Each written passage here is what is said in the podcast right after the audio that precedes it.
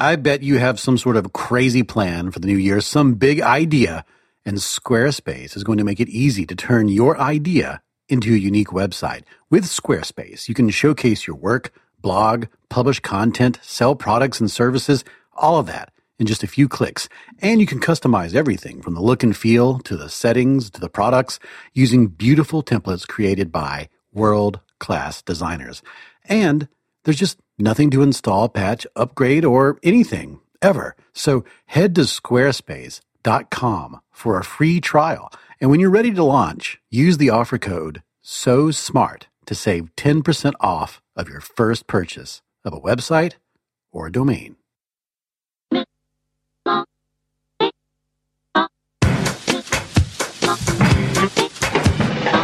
On down into the middle of the party cool happy, they went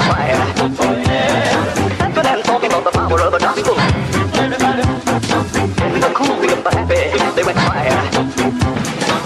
Welcome to the You Are Not So Smart podcast, episode 117.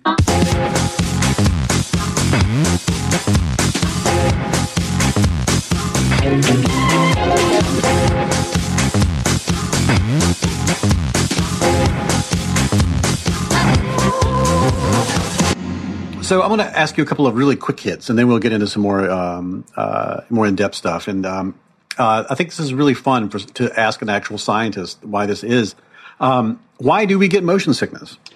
Well, uh, a couple of theories around, but the most common theory, which uh, due to some accidental viral media story, people are attributing to me as, as if I discovered it, which I did not when I discovered it. This is neuroscientist Dean Burnett, who's written a new book, Idiot Brain. It does appear to be, um, let's just well, I call it a glitch, but it's not even that really. It's a it's a deliberate thing, but it's not uh, it's not it's not used appropriately. So when we are in motion by under our own steam, under our own power, we are walking and travelling along by our own ambulation. There's a very specific set of sensory uh, in, you know, sensory feeds coming into the brain at the most fundamental level, like areas like the thalamus, which where all the, the basic information, the raw data, is processed into something usable. As a neuroscientist, Dean knows that the brain is quite fallible. It's the seat of consciousness and the engine of all human experience, he writes in his book, but it also has some very haphazard properties, and there are some things it doesn't do so well. And there's the signature movement. For instance, we get motion sickness, and as Dean explains, it's because our brain is very, very, very, very good at understanding where our bodies are in space. It's constantly receiving inputs from the body about where the body is, the pressure against it, its contact with surfaces, acceleration, balance, and so on. And that's all fine tuned for walking and running and moving around, but just under the power of our bodies alone. That's actually really quite consistent, really quite you know, sort of all, all neat and tidy. The brain's going great. We are walking. That's marvelous. But in the most fundamental areas of the brain, the more primitive parts which do all this, they haven't really had time, in an evolutionary sense, to get used to artificial movement, transport, vehicles. And these provide a different set of sensations. So when you're sat in a car or a ship or a plane or whatever it is, you are sort of motionless in a, very in a more uh, physical sense. Your body isn't moving, and you don't have, don't have any signals about that. And you're also within a contained environment, especially on a ship or something like that, where your eyes have can't see any signs of movement. So all these senses are telling the brain that we are still, we are not moving. But the balance sensors in your ears, which respond to physics, they are saying we're moving quite a lot, so sloshing up and down, especially in a vehicle, we're a lot faster and the movement's a lot more pronounced. So the brain's getting two different senses. It's uh, got two, two, it's got mixed messages, and it's saying well, half of them saying like, we're still, half of them say we're moving. That's not right. And the most fundamental areas of the brain don't really grasp why that could be happening. The only thing they can think of is we're perceiving nothing, but we are moving, so we must be hallucinating. The only thing that can cause that is a neurotoxin, so you're being poisoned, just throw up on the off chance that it's actually the case. So think of it like back to the computer analogy, think of vomiting as the brain's reboot. Just like, I don't know what's going on, just turn it off and on again. Hopefully they'll fix it, and you know, and then we'll get back to normal. we've we've all been there. Yes, exactly. there are plenty of ways to trigger that reflex. To be honest. I'm not sure where I should be. Uh, um, the uh, the uh, I want there's so many things that to, that are great about that, and um, one is that is is this, the illusion that you're that you have control of all these things, and sometimes you're just simply, and well, most of the time you're you're just having to deal with the brain that you have and what it's going to do in that situation.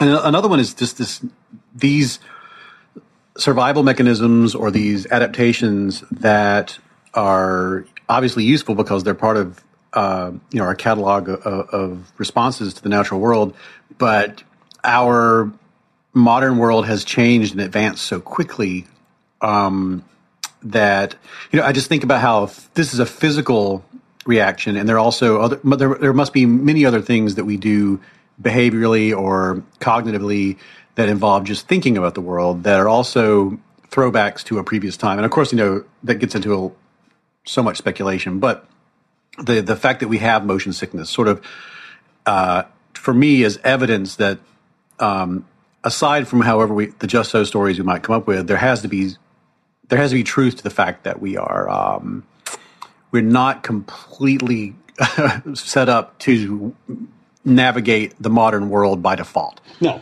no, exactly. And we have actually we haven't really had time yet in terms of you know the more fundamental aspects of the brain haven't had a chance to evolve uh, that sort of deeply ingrained ability to understand things like that. But it's almost like a victim of its own success in that we have developed this formidable intelligence, despite what you know some people might think. We are incredibly smart creatures, especially on, on the scale of on, on the, the sense of nature and the wider world and we have been able to sort of modify the environment and to remove all the dangers and remove all the hazards. And you know, we've actually been able to invent technologies and different processes and remove any sort of dangers and uh, treat, treat illnesses and stuff. So, and but we've made our own environment more complex than our own brains are technically able to handle in many ways. So, again, it's it sort of shot itself in the foot or the frontal lobe. Depends. What, you know, I don't know which bit of the brain which would shoot the other bit, but it is sort of self sabotage essentially, but not intentionally so. So yeah, we are in a weird situation where our own brains have become sort of the, the architects of their own confusion.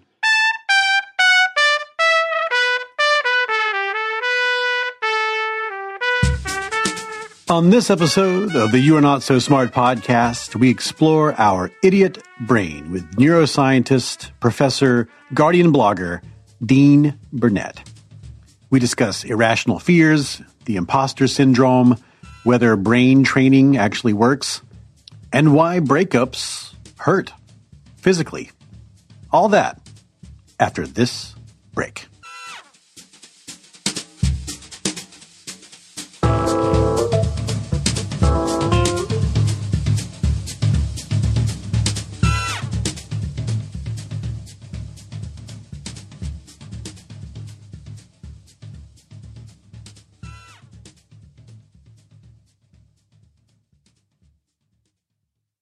I don't know what I don't know, and that's why I have the Great Courses Plus. I am always ready to push the boundaries of what I do know, learn as much as possible. And that's why the Great Courses Plus is in my life. There is always something new to discover. I love being able to watch or listen to these fascinating lectures whenever I want about anything that interests me science, math, history, chess, photography, whatever.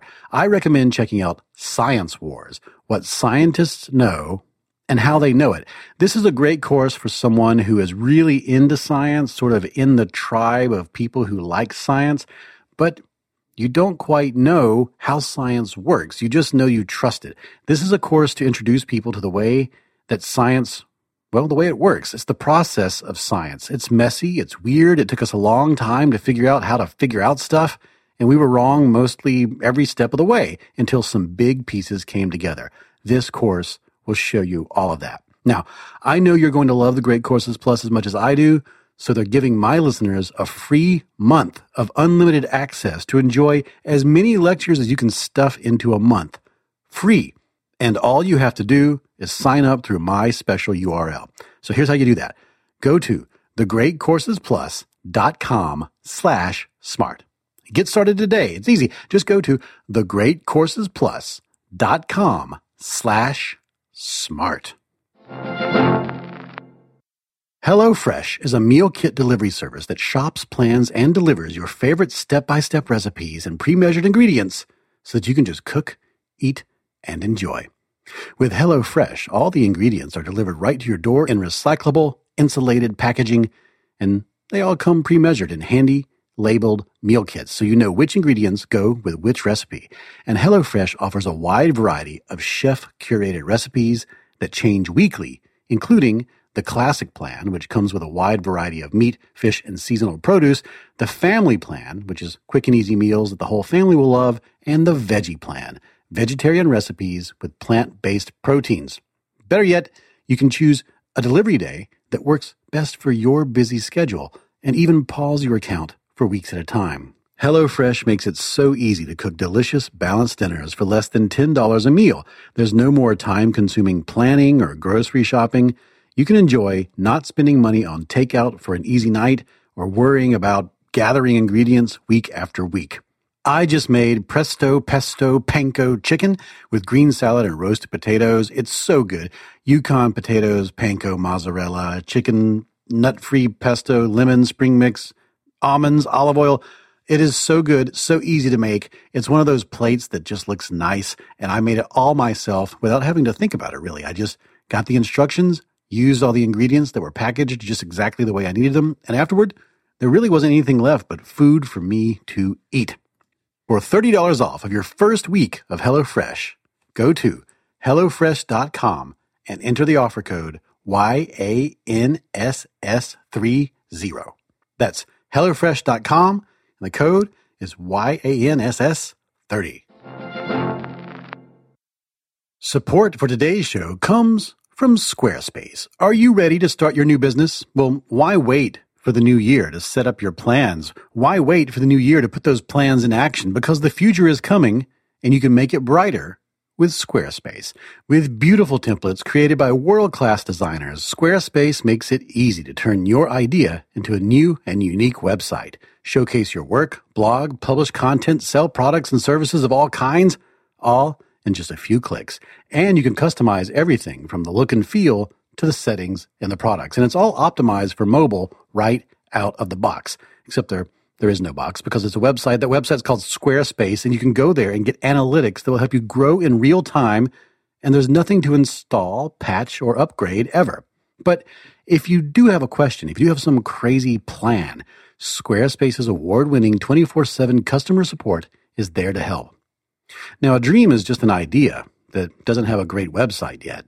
So make it a reality with Squarespace. Go to squarespace.com for a free trial. And when you're ready to launch, use the offer code so smart to get 10% off of your first purchase. That's squarespace.com. The offer code is so smart. Get 10% off of a website or a domain at squarespace.com. And now we return to our program. I'm David McRaney. This is the You Are Not So Smart podcast, and our guest is. I'm Dean Burnett. I'm a Doctor of Neuroscience, uh, Psychiatry and Psychology lecturer for Cardiff University, also a uh, science writer for The Guardian, and have my new book out, Idiot Brain What Your Head is Really Up to. And I'm really happy to get a chance to talk to you. That was really fun. Uh, I, it was strange. I blurbed your book. I read most of your book uh, after a tornado scare. We, uh, my wife and I had to, had to leave our house, and we, we went and got a hotel room uh, north of where we live. And then I had the book with me, and then I read it in there, and then blurbed it right there from the hotel room. It was great. Yes, well, I, I, I, when I wrote it, I thought this will be really suitable for anyone escaping a tornado. that was my, my target audience. So that is probably the best the best way to read it. All right, so uh, I want to just start out with saying, uh, you know, I think I guess every age likes to use some sort of metaphor for the brain, and, and our age, and for a very long time, I, I guess it used to be this the high the uh, used to be all about steam power and hydraulics and building up uh, um, frustrations and anger, and now it's all about uh, programming and computers and modules. Um, but you assert pretty early on in the book that um, you, the brain, if the brain is a computer, it's not a really great one. Why is why is calling the brain a computer sort of a bad analogy by your account? Well, I'll say first off that I understand where it comes from because the brain is like the most complicated thing, and it does all these different functions and roles and processes, which you know, extremely hard to get your head around. And in the sort of the everyday world, a computer would be the sort of the closest thing you can think of, which does similar things like all this processing and you know, information management and, all that. So I get where it comes from, but again, as you say, it's quite it's kind of a misleading metaphor in that computers are designed and sort of constructed to f- fulfill certain roles, and the brain, for, for want of a better term, isn't. Despite what some you know fundamentalists might say, that it's an evolved organism. It it doesn't do things as efficiently as a computer would or as fast as it would, because it hasn't been designed. It's more like natural selection. It's ended up the way it is due to trial and error over time. Uh, but that doesn't mean it's you know does the most efficient thing, the most logical thing. And to expect it to be like a computer as regimented as ordered as that is perhaps asking too much of it. And also, it sort of draws perhaps false comparisons in that the idea that memory, for example, is just a big data bank full of information that we can access at will isn't how human memory works. It's far more fluid, far more flexible, far more organic, and far more malleable. It's um, not no not as reliable as that. And I think I say in the book I compare it to imagine a computer which just rearranged your files for you and uh, put the best ones on top, and then suddenly presented you with files that you didn't ever want to think about again for no reason other than it just decided that's a good idea. That would be a bad computer, and that's sort of what the brain does all the time. But uh, by orders of magnitude, more frustrating. So yeah, there are many ways in which it isn't like a computer, which sort of the using the analogy will perhaps be distracting or even upsetting to some people to think like, oh, it shouldn't do that, but it does because it's not a computer. And there probably are other reasons too. I, I, I can't be. I, I, think a lot of people are noticing this lately. Uh, you know, if you've read Steven Pinker's book about um, the better angels of our nature, and or um, there are lots of places you can find that on many scales the world has become safer. There's less war. There's less crime. Uh, there's less murder. There's less. Uh, there's more prosperity. There, there are all these measures of the world that show that things are are a lot better now than they were just 20 years ago. Yet, yet there is a strong feeling. I know this is this is especially true in, in my country. Um, that you know the world's going to hell and that every we're all doomed. We're circling the drain.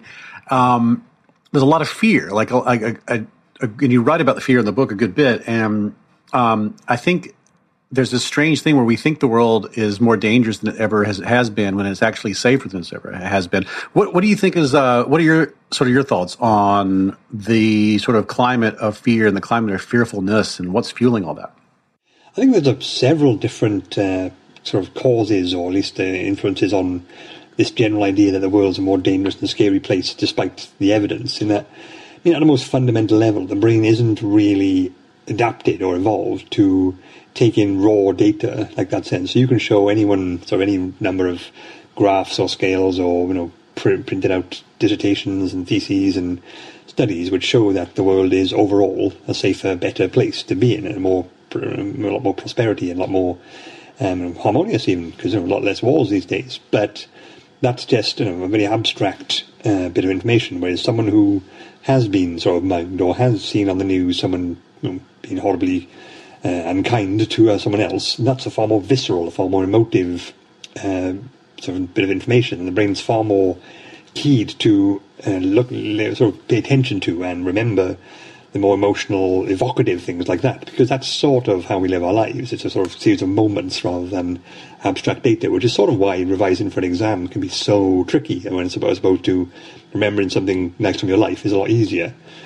Uh, so we are sort of key to, to recognise more fundamental things like you know crime and horrible atrocities happening than we are to just uh, recognise abstract information. And I think the way we you know the, that's sort of fed into how the media works too, not not just the media, but uh, any sort of uh, information or news platform. Because you know when you say crime isn't happening, crime isn't happening isn't really a story. A crime happening is interesting and gets people's attention, whereas fifty thousand people weren't shot today is less of a you know, it's less of a newsworthy thing, even though it shouldn't be.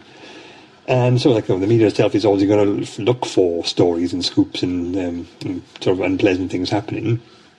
And we do have a sort of tendency to focus on and retain negative things from the outside world because I mean, even at you know, a chemical level, like when we experience fear or upset or anything unpleasant, there's a sort of low level cortisol release, the stress hormone, and that sort of you know gives us the, the negative feelings, and the negative responses we have to things like that. But that endures in the bloodstream a lot longer than the more pleasant things like oxytocin or you know, endorphins and stuff. These uh, this stress hormone lingers, And I think the brain is sort of key to look for threats, and anything unpleasant would, you know, at a very fundamental level, triggers off the perhaps threat recognition. And it just also comes down to the fact that we have a lot more access to information now. So we are, for the first time, perhaps ever in our society, um, able to see all around the world, you give them a moment's notice, all the horrible things that are going on, especially things like social networks, Twitter and Facebook and all that. Someone who's you know, just had a horrible thing happen to them can then go directly online and say, this horrible thing just happened to me, and that can be shared by 20,000 people, then 50,000, then 100,000, then it's gone worldwide. And you would never have known before. I mean, that you know, that sort of occurrence could be less common now, but it's far more common to just know know that it's happened. And as a result, it just seems like more things like this are happening. Not to say that things you know, don't need to be improved, and there are plenty of problems which don't need resolving, but we're a lot more aware of them now just because we can be. And as a result, it's going to scare people. And no, change itself is also quite scary to a lot of people, and uh, when we're far more interconnected society, people who are different to you become you know, far more common, far more visible, and that for some people can be quite uncomfortable.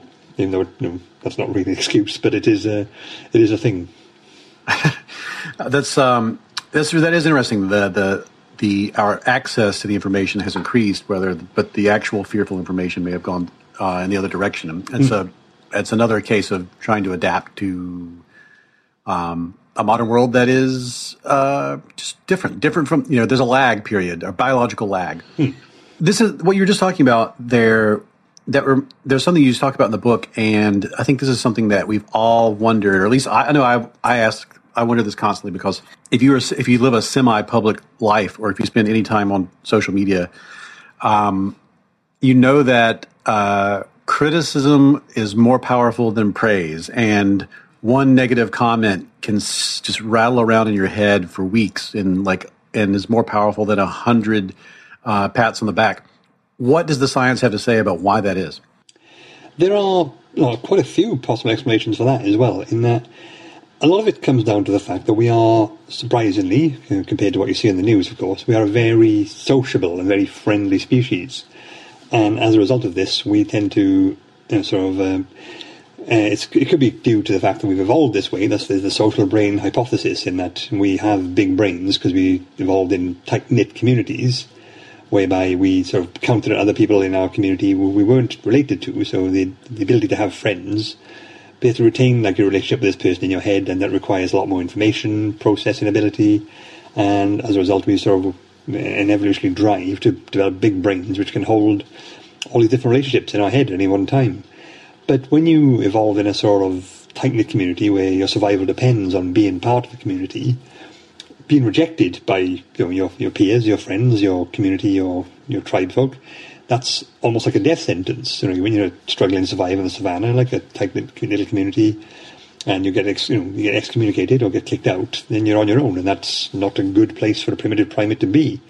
So sort of general fear and, and, sort of dislike of being rejected by people is seemingly underlying in most humans. And as a result, when someone does criticize us, it can trigger off as a potential threat response, which is a lot more potent than just the general sort of praise. Because we, you know, as, as well as that, we also generally we live in a society where you know manners are sort of important and there's just general etiquette. So someone being nice to you to your face is the general is the norm So as a result, someone being unpleasant to you is more novel, and the more novel something is, the more salient it is, the more you know, stimulating, the more striking it is, and as a result, we end up being quite um, quite uh, quite sensitive to any sort of negative stimulus from another person. And you know, it's generally perceived as a threat. It's very novel. It's not something we like anyway, and the brain does have a tendency to focus on negative things more than positive. But that's um, you know, that seems to be a just general combination of how we've evolved. So we've evolved to, you know, sticks and stones don't break your bones, but they are unpleasant, and that's uh, you know, names are unpleasant. I mean, and um, it's sort of like I say in the book: if you know, if names will never hurt you, why is there a phrase to say that? If they didn't hurt you, you wouldn't think of it to invent one. So obviously they do hurt. It's just not as physically damaging as an actual beating. That relates to another thing that I think was just so. As soon as when I saw the heading in a book, I was like, oh, this is such a good. I'm so glad that somebody put this in a book. Uh, from a scientific point of view, um, we've all experienced this, and um, and I'd like to hear uh, what you have to say about why is it then, and this is related to, to the ostracism that you were talking about, but why is it that a breakup a relationship breakup, uh, why does that really, really just throw us for such a loop? Why does it hurt so much? Well, say when uh, you are in a relationship, it's not just, no, the fact is, like I think I say in the book, but objectively, what's happened to you is someone you've spent a lot of time with, you won't spend as much time with them now. And from a completely objective, rational viewpoint, that doesn't sound so bad. But from a subjective point of view, it's awful, absolutely awful. And there are many, many things that happen to you when you end up in a relationship with someone, particularly a long term one. And for example, like the oxytocin action, like when you start being intimate with someone at any any level, really, you the oxytocin release, you you actually become sort of your brain adapts to them. That's where you can go from uh, sort of just being just pure physical attraction to genuine affection, then comfortable, then sort of association, and the relationships go through phases as you adapt to someone. And the longer you spend with someone, the more the more they are a part of your life. They're a part of your normal everyday routine. And the brain does not like change generally because it likes things to be predictable. It likes things to be certain. Uh, uncertainty is something the brain doesn't like at all. And then, of course, you build a life with someone. So, like, even if you just move in together, or you have several close friends, groups of friends, you have plans, you have routines, you have, you know, shared memories, and that's suddenly taken away from you. So, someone breaks up with you, or they've not been particularly uh, faithful, whatever the, whatever the cause, this causes a serious, you know, massive backlash in, you know, internally. First off, it's because you know all of your certainties, all of your daily routines, they've now been kicked you know, kicked from under you. So now you don't know what's going to happen. You don't know uh, how things are going to pan out. You don't know what's going to happen next. You are obviously, you know, am I ever going to find love again? That's a big concern for many people, and that that's really upsetting because obviously it throws you to, it throws a lot of uncertainty at you, which the brain doesn't like. And then you also have all these nice memories of your relationship and all the things that happened. Now all these are sort of tinged with a negative thing too. So it cuts really sort of deep to the core of your being in that all of these pleasant memories now have a negative spin on them and a sort of a negative association, which you know, that's, your memories are a big part of your identity. So you end up associating your identity with this person, and then you you, lose that as well. That's that's a real shock to the brain. Uh, you know, our, so the way our cognitive things work, all, all our sort of preset maps of the world, or our ideas how things work, or our schemas, or our thought processes, they are you know, assuming this person is going to be there, and now, now they're not. And that's a big blow to the brain. Like, it takes a lot of time to get over that and to sort of re, rebuild and reassemble. And when something that sort of emotionally visceral hits you, uh, it does tend to trigger off the same sort of pain responses and so you know, noxious stimuli that would a genuine physical pain would cause. So it sort of triggers the same areas, and some studies show that you know, painkillers actually do make you feel better after a breakup rather than just after a serious injury. Because you know it can it is, it is it's still an injury, just more of a psychological one than a, a physical one. So you know, people. If you want to mope on your couch for several days, you know, eating chips and staring at the screen, I think I think you're entitled to that. It's almost like intensive care, but not quite the, not quite not so many beats. So I, I want to move away from that stuff into there's there's there are two things you talk about in the book that I really uh, that you know are really in my wheelhouse. Things that I'm really fascinated with, uh, and that we've sort of talked about a lot on the show in the last um, ten or fifteen episodes. And uh, uh, and one of those is arguing, and um, there you you say something in the book that I had, I had never seen it this way, but I like the idea of it. And if you could just kind of walk the listeners through sort of you have this interesting thesis statement about when the situation that we find ourselves in quite a bit in modern life, especially on on social media, uh, is you find yourself debating or arguing with someone who you know is wrong and you know you're right, and uh, they think the same thing, and you sort of couch this as an imbalance between the imposter syndrome and the Dunning Kruger effect. And we've had uh, David Dunning on the show, and he's talked about the Dunning Kruger effect. So people people are going to understand what that is, kind of, but it's okay to to sort of uh, refresh their memory. But I would like to hear you sort of walk us through this battle of cognitive um, malfunctions or cognitive weaknesses that ends up making us uh, really poor uh, debaters. Well, I'd say it's a combination of um, people who have lower intelligence not realizing that, and people of higher intelligence realizing how much they don't know. So the imposter syndrome, for those who don't know, is the weird phenomenon whereby people who are high achievers, particularly in academia or anything sort of high flying like that, or like high legal firms or the tech industry, they've worked their way up through you know, their own efforts and their own learning and their own sort of successes. But when they're at the sort of a certain high level, there's always a sort of a constant bias and like a negative bias against their own abilities. They think that everyone around them is competent and knows what they're doing, whereas they aren't certain and are just bluffing it. And eventually they're going to be found out. So everyone feels like they're an imposter. Now, normally in this case, it's a lot of people around them are actually feeling the exact same thing, just like it's, uh, it's a conspiracy of silence, and no one dares mention it. But it isn't. It isn't the case because these people are fully qualified to be there and allowed to be there, and they, they know what they're doing, and they they get away with it because they're doing it correctly.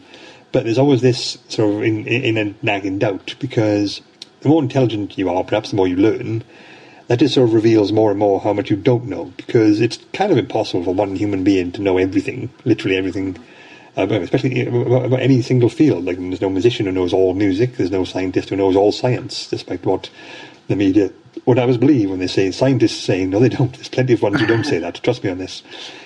and uh, but no, so like it, it's a consequence of people who have high intelligence. It's, it's, not, it's not always the case, of course. I know I've met many professors who are convinced they are the centre of the universe and will not take any disagreement with this. But it is, uh, you know, it, it's, it's quite common in uh, sort of the high achieving intellectual type of uh, field.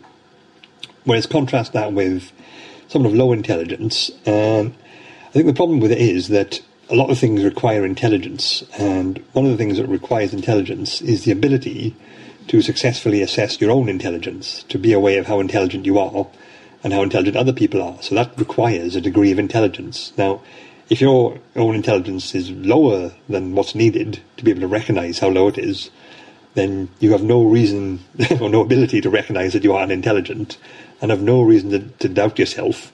So you can say things with the utmost confidence and or believe things and thinking you're right because you know, the idea that someone else might know more than you isn't something you can really appreciate at a tangible level. So you end up with people who are supremely confident and because they don't know why they shouldn't be. Because they don't have the intelligence to recognize that they are not clever people. And they end up doing extremely confident ridiculous things like run for president. That's one example. And you know that's just off the top of my head yeah I'm not, I'm not naming names but that is one possible occurrence of this. Uh, so yeah, so like it's a com- and then when you have two people of the on the opposite end of the scale, one supremely confident for no and not having any clue why they shouldn't be, and one very doubtful because they know all the different things they don't know.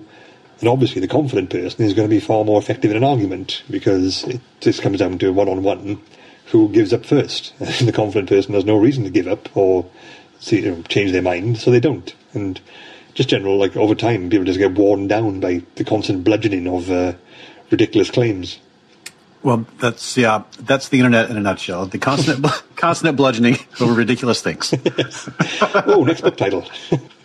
you also mentioned, and, and, part of this is a, and you don't see this everywhere, but you definitely see this um, from time to time. A sort of anti-intellectualism can, in certain pockets of the world, um, that goes beyond just saying, you know, uh, look at this nerd. Uh, it's more. It's worse than that. It's um, it's like, um, oh, what are these scientists going to say next? Or uh, uh, I remember very clearly Sarah Palin uh, getting really, really upset that scientists were trying to study fruit flies, and she was like, "What are we? What are we trying to do? Like, uh, what do we need to know about fruit flies?"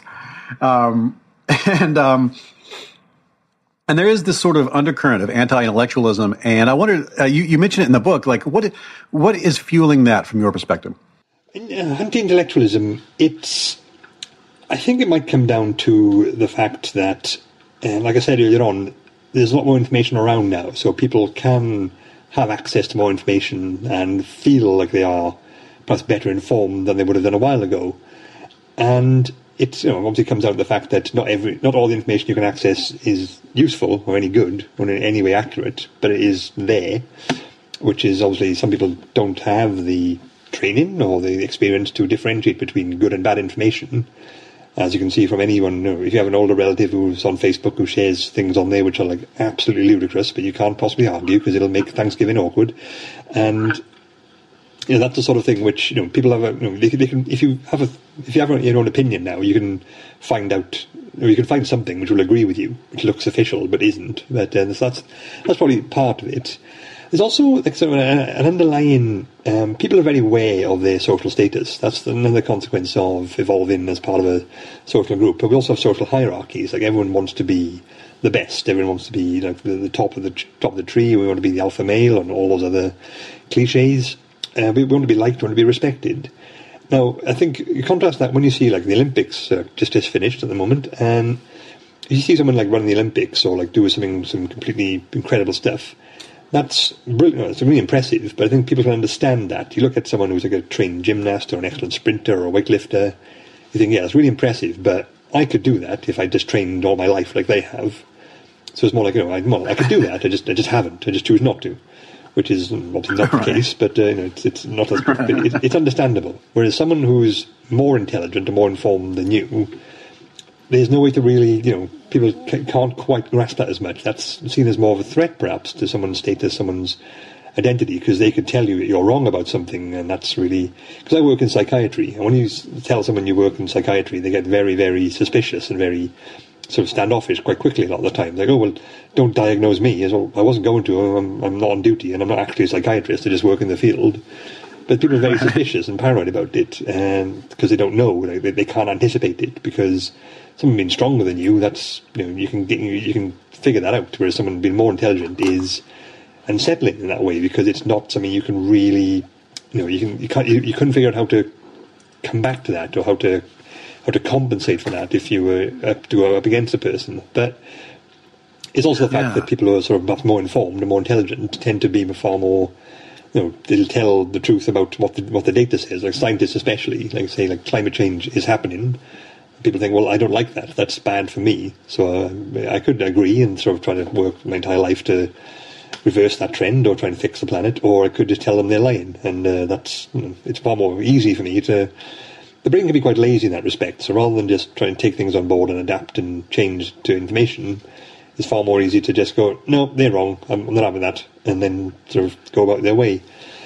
So yeah, that's um, there's probably a lot of stuff like that going on, which uh, contributes to this general lack of intellectualism, and also politics doesn't help either because when you're trying to appeal to as many people as possible with you know, the least amount of information, people demanded intellectual arguments and uh, insightful analysis. That's not very common. Whereas people like you know you, you need to have you know something more basic, something more generalist, and something more crowd pleasing. And it's kind of hard to convey intellectual arguments in that sense. So there's also there's been a shift towards sort of sound bites and uh, you know, quirky presentations and just more emotive things than anything more substantial in a in, in an information sense. And that's probably developed over time to have a strong streak of uh, lack of in, anti-intellectualism, as we say. Yeah. Well, that's uh, another um, another fantastic, beautiful segue into the last thing I wanted to talk to you about, which was just intelligence itself. This great George Carlin quote where he says, uh, "Think of how stupid the average person is, and realize half of them are stupider than that." Um, and of course, I, you know, he's talking about the median, but not, instead of the average. But either way, I just wondering: um, is there any truth to that statement, Dean? Is there any truth to that? What does science have to say about this?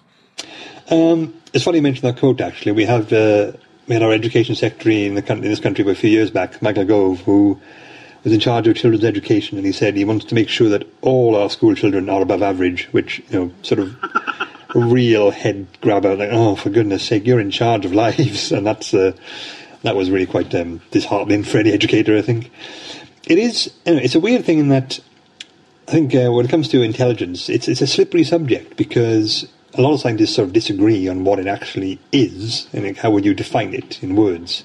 It's got a lot of definitions, and I think people have a sort of have a general understanding of it as a sort of as a thing. But if you have got to ask someone to sit down and describe it accurately, it's kind of you'd probably get lots of different definitions from lots of different people. Hmm. It's sort of like seen as the ability to retain and process information at a high rate and effectively and and so on. So, but then that makes it quite tricky to measure because it's not like weight or like muscle density or strength and like that. You can't have some sort of physical, there's a real physical element to it. So we have things like uh, IQ tests, which are not actually just, it's, it's not like a scale as you step on and get a, weight, which is completely accurate. It's more reflective of the average population intelligence. So the average intelligence of population according to IQ test is always 100 no matter where, where you are, as long as the, the sample used was reflective of that population when the test was made, it's a 100. So, like, you say if tomorrow some bizarrely specific virus wiped out everyone in the United States with an IQ of over 100, the IQ the next day would still be 100. It would just be you know, worth less, like a currency being devalued. Mm. And yeah, so yeah, the average um, person is going to be, you know, an, the average person does literally have an IQ of 100. It's just that what that average person you know, can do is different from population to population. So yeah, there, there is some truth to that, but it's it's a very slippery scientific subject, especially with neuroscientific sense, because it's kind of hard to see intelligence in the brain because it doesn't mm-hmm. come from one particular spot or anything like that. It's uh, it's more of a gestalt, an emergent property of all the different things we can do. Mm-hmm. And you know, intelligence is is such a interesting idea in of itself because when we, if we, uh, you know, we're we're obviously in an age now where we have a lot of our personal truths and we we we question people. We have a lot of tribal behavior. We have a lot of social truths, and um, I often find people thinking, you know, that person's that person's really book smart. You know, that's kind of that's the, those are the kind of things you'll hear people say. Uh, they'll recognize people's uh, problem solving abilities, but they want they'll think that the, all their conclusions are bad. And and and and it is true that you know they're in in the research into things like conspiracy theories or bias or whatever that the more the more intelligent a person is by some measures the the better they are at conjuring those sorts of concepts and keeping them and, and protecting them. And so um, what uh, it, it, you talk about in the book. What is the difference between fluid and crystallized intelligence well, fluid and crystallized intelligence is one way in which some scientists break down intelligence into components or in sort of subtypes. And crystallized intelligence would, again, I, I said earlier on, like I don't like it, but I keep using it, the computer analogy, to make it as easily understandable as possible. Uh, crystallized intelligence would be like the hard drive. That's where all the information is, all the all the data, all the stuff that you can access and use at any point. So, like the more you learn, all the facts you learn, uh, this is crystallized intelligence. So a quiz show would be an example of you know that that, that tests purely. Uh, assume it's a, it's a traditional quiz show, not one of those sort of newfangled ones with all the whistles and bells.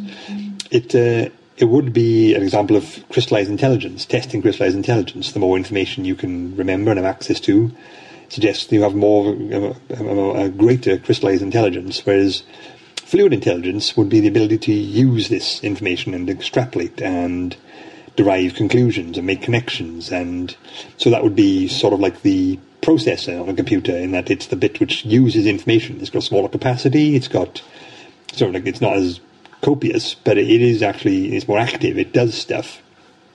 And so, like something like Sherlock Holmes, when you see him on, on one of his various uh, manifestations on in modern media, you see him to look at a scene and then make all these connections and links and refer back and work out what's going where. That would be crystallized. Uh, sorry, that would be fluid intelligence because he's using information, he's using it and processing it and doing things with it. And and you know, crystallized intelligence would just be the information he has in his head uh, has access to, like a language you've learned. That's sort of like crystallized intelligence, the ability to work out what you know, this word means so in a different language. That is fluid intelligence, and yeah, so the, the, divide is there, and crystallized intelligence doesn't seem to ever stop as you get older. Well, no, no one's lived long enough yet to fill the brain, as it were. And I mean, I don't know how you what you do about that. If you did, like, you can't even go to the doctors say, like, my, my brain is full. Well, what do you, you, you, you tweet that? Sorry, I'm full. It's just completely full.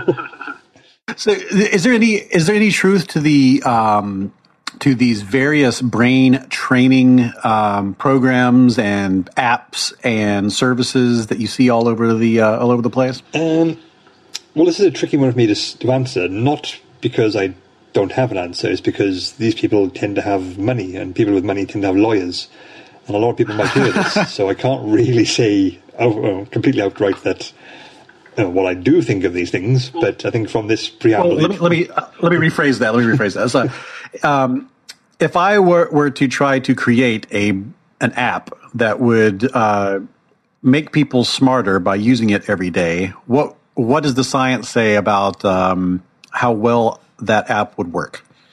It would be very effective at training people to become better and more efficient at the tasks that that app uses.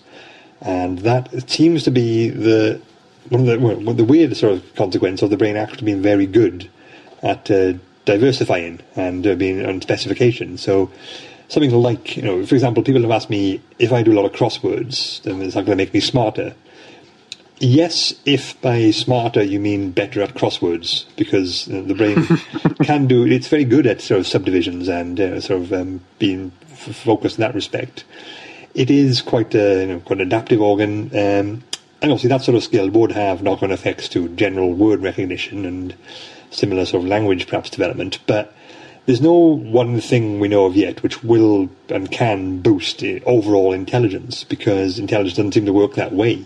Just like if you throw like a number game at, at your brain, it'll become better and better at that number game and still get lost you know, in the supermarket if it's not really good at maps and stuff. And, uh, and as a result, it, you know, these these uh, creations they they do technically do what they claim to do in that they do boost your brain power, but they boost it in a very very limited focused way, which doesn't necessarily mm. have much of a wider application for your life in general, unless you are okay. unless you have a real sort of investment in being the best at number games, which some people do, I know, but um, that's not you know you don't get a lot of that in sort of your, your career support in school. It's not really recommended, and it is kind of uh, you know it yeah it, they do work, but their applications are not as uh, diverse as perhaps the the marketing spiel would would have us believe. So don't put uh, your high score on one of those games on your resume. Well, you can if there's nothing else on there. I mean, that's of something. But, um, but yes, it's probably not. I mean, not don't put it on the first page anyway. people, people going to put it under, under interests. Um, thank you so much for being on the show, and thank you so much for making this really fun book. No problem at all. Thanks very much for having me.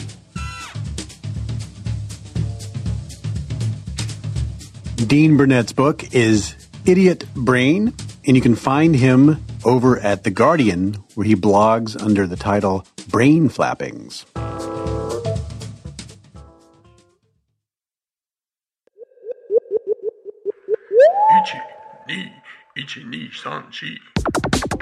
That is it for this episode of the You Are Not So Smart podcast. The opening music is Clash by Caravan Palace. You can find more great podcasts at boingboingpodcast.com.